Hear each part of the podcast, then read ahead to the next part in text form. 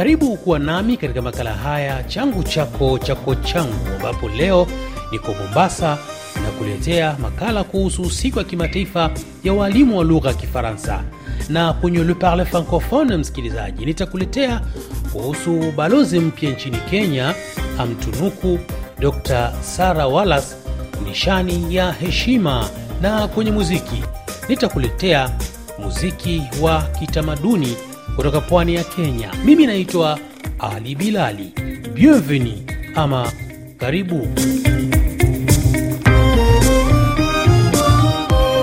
Bonjour, chère éducatrice, chers éducateurs. J'ai le plaisir de vous présenter. Na msikilizaji, siku ya kimataifa ya walimu wa lugha ya Kifaransa GIPF ilianzishwa mwaka 2019 ili kusherehekea walimu wa Kifaransa na wale wanaofundisha Kifaransa katika mafunzo ya lugha mbili duniani kote. Sherehe hii huratibiwa na Shirikisho la Kimataifa la Waalimu wa Ufaransa karibu na Kamati ya Kimataifa ya Maandalizi ambayo inajumuisha Shirika la Kimataifa la la Francophonie OIF, wizara tatu za Ufaransa, ile ya mambo ya nje, elimu ya kimataifa na utamaduni. Siku hii huadhimishwa kila mwaka Alhamisi ya mwisho ya mwezi Novemba, karibu na matukio yaliyoandaliwa na kamati ya kitaifa zinazoundwa na vyama vya kitaifa au kikanda vya waalimu wa lugha ya Kifaransa na idara za chuo kikuu za Kifaransa katika nchi tofauti. Hufuata siku za kitaifa zilizopangwa ndani ya nchi. Katika baadhi ya matukio, siku ya walimu wa lugha ya Kifaransa hupangwa kwa kalenda nyingine. Kwa mfano, nchini Kenya siku hiyo iliadhimishwa Novemba 25 mjini Mombasa, katika kituo cha Alliance Francaise ya Mombasa, ambapo nimepata nafasi ya kuzungumza na baadhi ya walimu wa lugha ya Kifaransa kutoka katika maeneo mbalimbali waliokutana Alliance Francaise ya Mombasa. Tunazungumzia kuhusiana na sikukuu ya kimataifa ya walimu ambao wanafundisha lugha ya Kifaransa, na hapa niko na Jacob uh, Mazarim Koronge. Je suis professeur au lycée WA à, à la Comté Kwale et je suis ici à l'Alliance française de Mombasa pour uh, la journée internationale du professeur de français.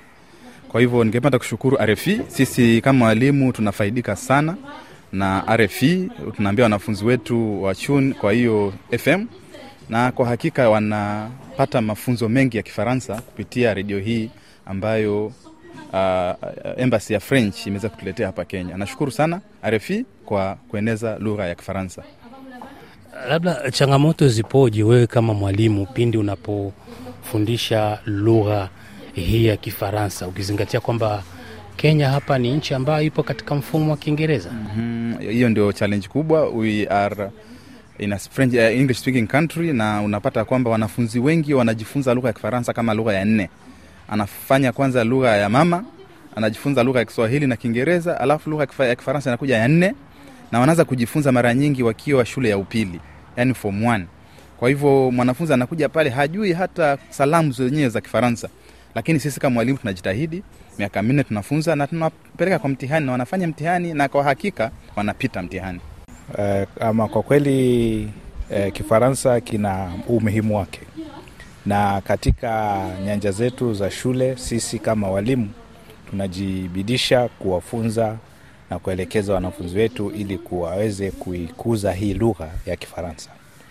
Umuhimu wake ni kwamba kwa mawasiliano inasaidia hawa wanafunzi wetu wanapomaliza wanaweza kupata kazi katika uh, nyanja za uh, utalii, vilevile katika kuwa watu ambao wanaweza kufanya na haya mashirika ya kibinafsi na sio ya serikali ambayo yanatumia lugha sanifu ya Kifaransa.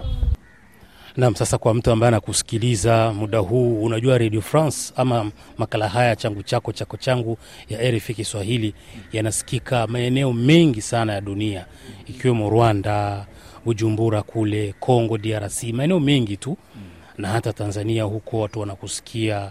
Hebu fanya kama kuna mtu yupo hewani sasa hivi anakusikia, unamwambia nini? Ah, aliyoko hewani kwa hivi sasa ninamshauri aweze kufurahia na kujiunga na sisi kama walimu siku hii ya, ya, ya, ya walimu ya, ya, ya kimataifa ya, ya walimu wa Kifaransa, na vilevile kumwomba kwamba kama ataweza kuwa na fursa ajifunze lugha hii, asisitesite. Maanake tunasema kwamba ni vyema kujifunza kuliko kungoja alafu kisha unapiga moyo konde. Nam, nakushukuru sana.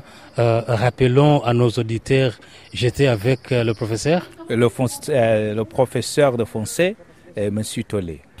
Mimi kwa majina naitwa Joseph Mandari, ni mwalimu wa Alliance Francaise ya Mombasa kutoka mwaka wa elfu mbili hadi sasa. labda kabla ya kuzungumza mengi tuwadisie wasikilizaji wetu safari yako ya lugha ya kifaransa. Ilianzia wapi na nini kilikuwa kichocheo cha kukufanya wewe kuvutiwa na lugha hii ya kifaransa? Nilianza lugha kwa shule ya upili, nilikuwa Shimolatewa High School, na mapendo ya lugha yalianza na mzazi wangu. Mzazi wangu alikuwa mwalimu wa Kiswahili na yeye hakupata nafasi ya kujifundisha Kifaransa. Sasa aliposikia shule nimeenda iko na Kifaransa, aliamua iwe, iwe lugha yangu ya kwanza ya kufanya. Kwa hivyo nilianzia, nilianzia shule ya upili na nilipomaliza shule ya upili nikaja Alliance Francaise ya Mombasa ambapo nikajiunga na level ya pili uh, ado na nimeendelea nikapata Ufaransa embassy wakatupatia sponsor- scholarships na nikaenda Ufaransa kujifundisha kuwa mwalimu, na niliporegea walichukua kuwa mwalimu na niko mwalimu hadi sasa. na, na sasa tuzungumzie juu ya hii siku ya kimataifa ya lugha ya kifaransa. Wewe kama mwalimu unaizungumziaje? Uh, mwanzo ningependa kushukuru wa- walio walio organize hii siku ya leo, imekuwa ya manufaa. Tumepata kujua watu wa kutoka kwa eh, embassy ya France.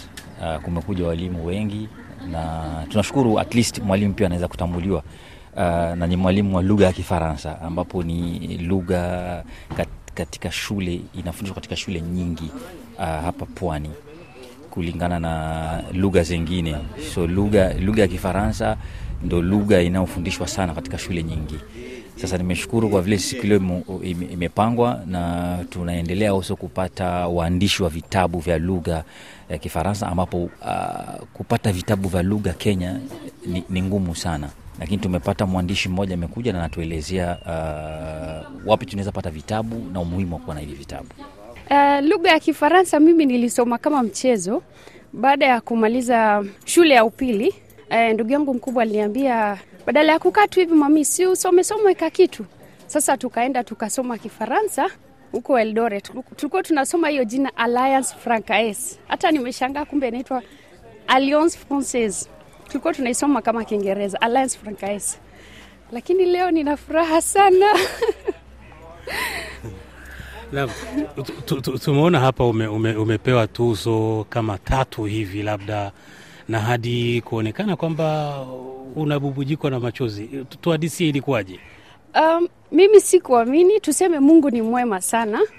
Um, wakati nilikuwa nafata wazazi nawaambia, ninaomba mm, turejesta watoto wafanye mtihani wa Kifaransa, maanake naona watoto wana bidii na wana ile potential, potential um, wana uwezo wa kufanya mtihani vizuri na wazazi walisema ah, Silvia, unaona kweli watafanya vizuri? Ilisema ndio, wacha tujaribu.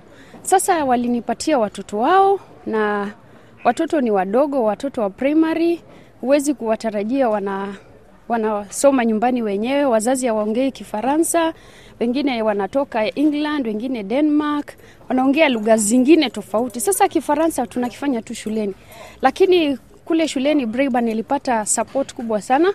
Bosi wangu wa language department anaitwa Madam Ingrid, alinisaidia sana uh, na bwana headmaster Mr Stamp na deputy anaitwa Miss Rupali wa primary. Walinipea French club ambayo ni klabu tunafanya baada ya masomo ya jioni kabla watoto waende nyumbani. Sasa nilikuwa na wao wanafunzi ambao wanafanya mtihani, tunafanya tu ile inaitwa revision, marudio polepole, mmesoma nini. Tulikuwa tunacheza mchezo mwingine unaitwa Kahoot. Uh, tunafanya judo role, uh, role play, mchezo wa kuigiza tu kama tujawahi kutana ha? Unaitwa nani? Sasa tunafanya komotitapel tu t'appelles, quel âge as-tu? Hivyo hivyo kimchezo tu. Ah, tulipokuja hapa hata nilishangaa kuna mtoto anaitwa Tatiana. Alipata 20 uh, 25 chini ya 25. Yaani alipata kila kitu. maanake hawa watoto walifanya bidii na Mungu pia akawa tu mwema, watoto wakafanya vizuri. Ah, na leo ilikuwa siku mzuri. Nilipopewa zawadi ya kwanza nilifurahi lakini sasa waliposema tena Braeburn Mombasa International School, it was too much for me. Nilisikia tu ni kama ai, huyu Mungu ni mzuri sana. Na tena wakaniambia Sylvie, usiende, ngoja kuna zawadi ya tatu. Tena nikapata zawadi ya tatu. Yani nasema asante sana, hata siamini. Nashukuru kwamba mimi mwalimu wa Kifaransa na nitaendelea kuwa mwalimu wa Kifaransa. Naam, hao ni baadhi ya walimu ambao nilikutana nao Alliance Francaise ya Mombasa. Juma lijalo nitakuletea sehemu ya pili ya makala haya. Mwisho wa sehemu hii ya kwanza ya kipengele hiki. Unaendelea kusikiliza makala changu chako chako changu, nami Ali Bilali. Na sasa tuelekee kwenye kipengele cha Le Parle Francophone, ambapo balozi mpya wa Ufaransa nchini Kenya Arnaud Suke na Mohamed Ramazani ambaye ni raisi wa Alliance Francaise Mombasa na balozi wa heshima ama consul honoraire amemtunuku Dr Sara Walas wa chuo kikuu cha pwani ya Kenya nishani itwayo Palme Academic, ambapo Dr Sara anatueleza hapa kuhusu nishani hiyo. Mimi naitwa Daktari Sara Wallace na nafundisha Kifaransa Pwani University, ambacho ni chuo chetu kikuu cha, cha mafunzo ya kila aina, Kifaransa, Kijerumani, hata ki- Kiingereza pia. Na leo nimefurahi sana, maana nimepewa tuzo la ajabu kutoka nchi ya Ufaransa na kutoka kwa um, mheshimiwa rais. Kwa hivyo nimefurahi sana na nime- nina shukrani tele kwa Mungu, Mwenyezi Mungu kwa kunileta mpaka hapa. Na kwa mtu ambaye anakusikiliza labda angejua angependa kujua kwa nini nishani hii imekuwaje mpaka wewe ukapewa nishani hii Mimi nilianza kusoma Kifaransa tangu niko ki, ki, da, darasa la tatu primary, shule ya primary. Kwa hivyo nimekisomea na nimependa sana lugha hii, maana ni kama, ku, kama mziki kwa masikio yangu. Kwa hivyo ningependa sana kuhimiza haswa wasichana wajifunze lugha hii, waendelee nayo, maana kazi ni, ni chache na wakiwa waalimu wa Kifaransa wataenda mbali sana, maana Wafaransa watupenda sana.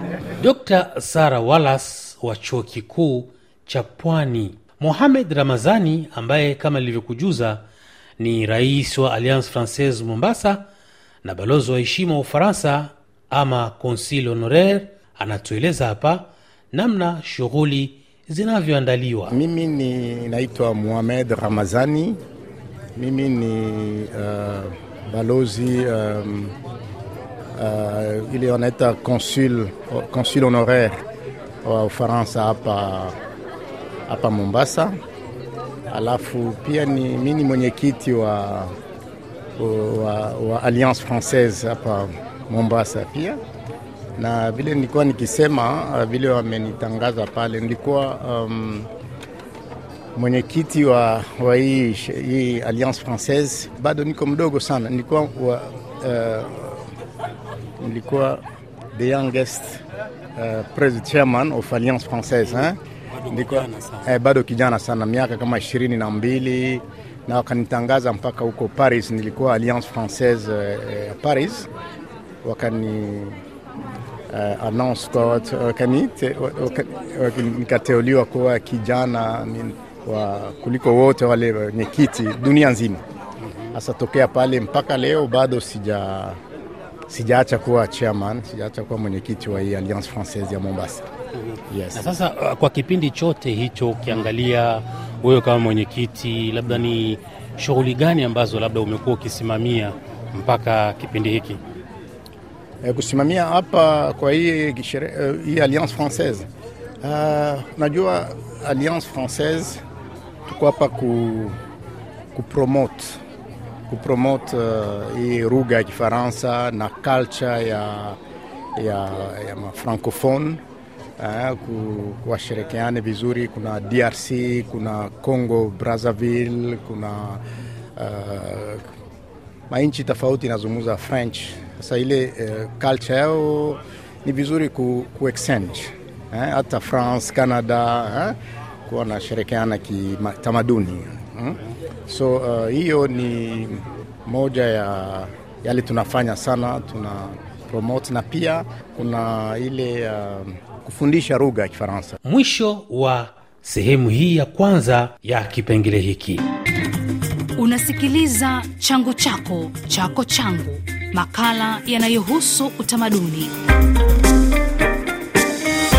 Unaendelea kusikiliza makala haya changu chako chako changu. Bado niko Mombasa. Tumalize makala haya na muziki, ambapo nakuletea kundi hili kutoka Mombasa nchini Kenya liitwalo Tamaduni Ugenini, lililoendesha tamasha mbele ya balozi wa Ufaransa nchini Kenya Arnaud Suke, ambaye alizindua kituo cha utamaduni kiitwacho Swahili Pot.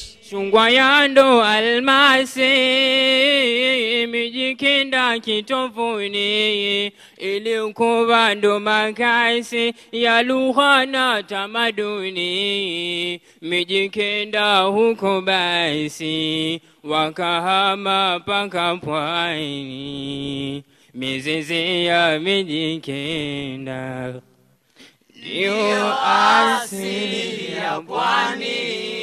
Kayani viji msitu. Kwao vilitakasika.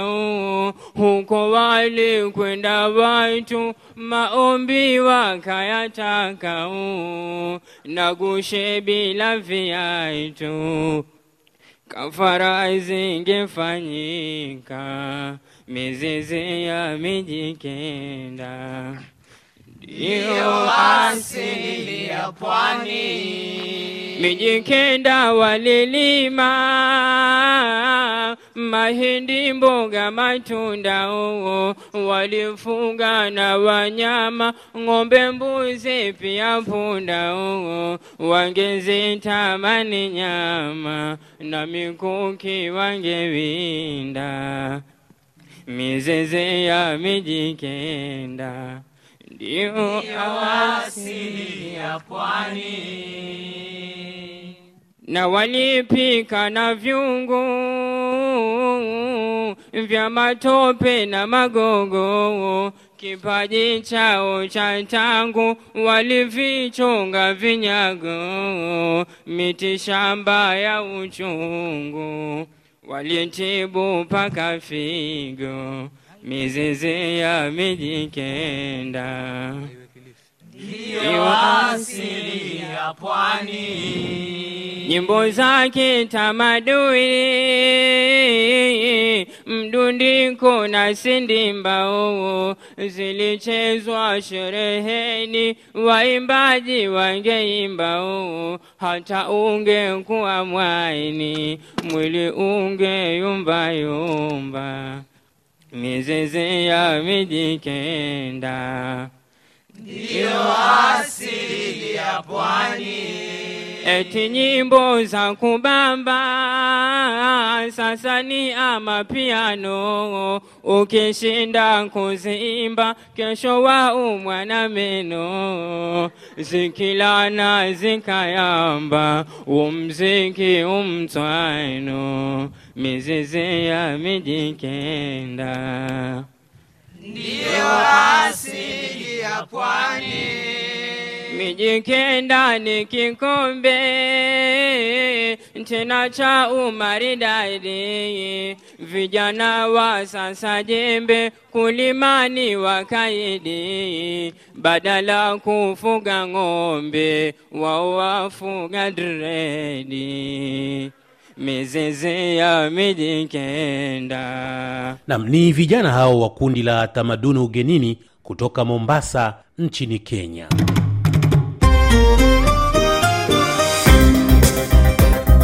Usikose kujiunga nami juma lijalo, tukijaliwa, katika sehemu ya pili ya makala haya. Mimi naitwa Ali Bilali. Tukutane juma lijalo, tukijaliwa. Nikutakie bon dimanche et bon réveil matinal.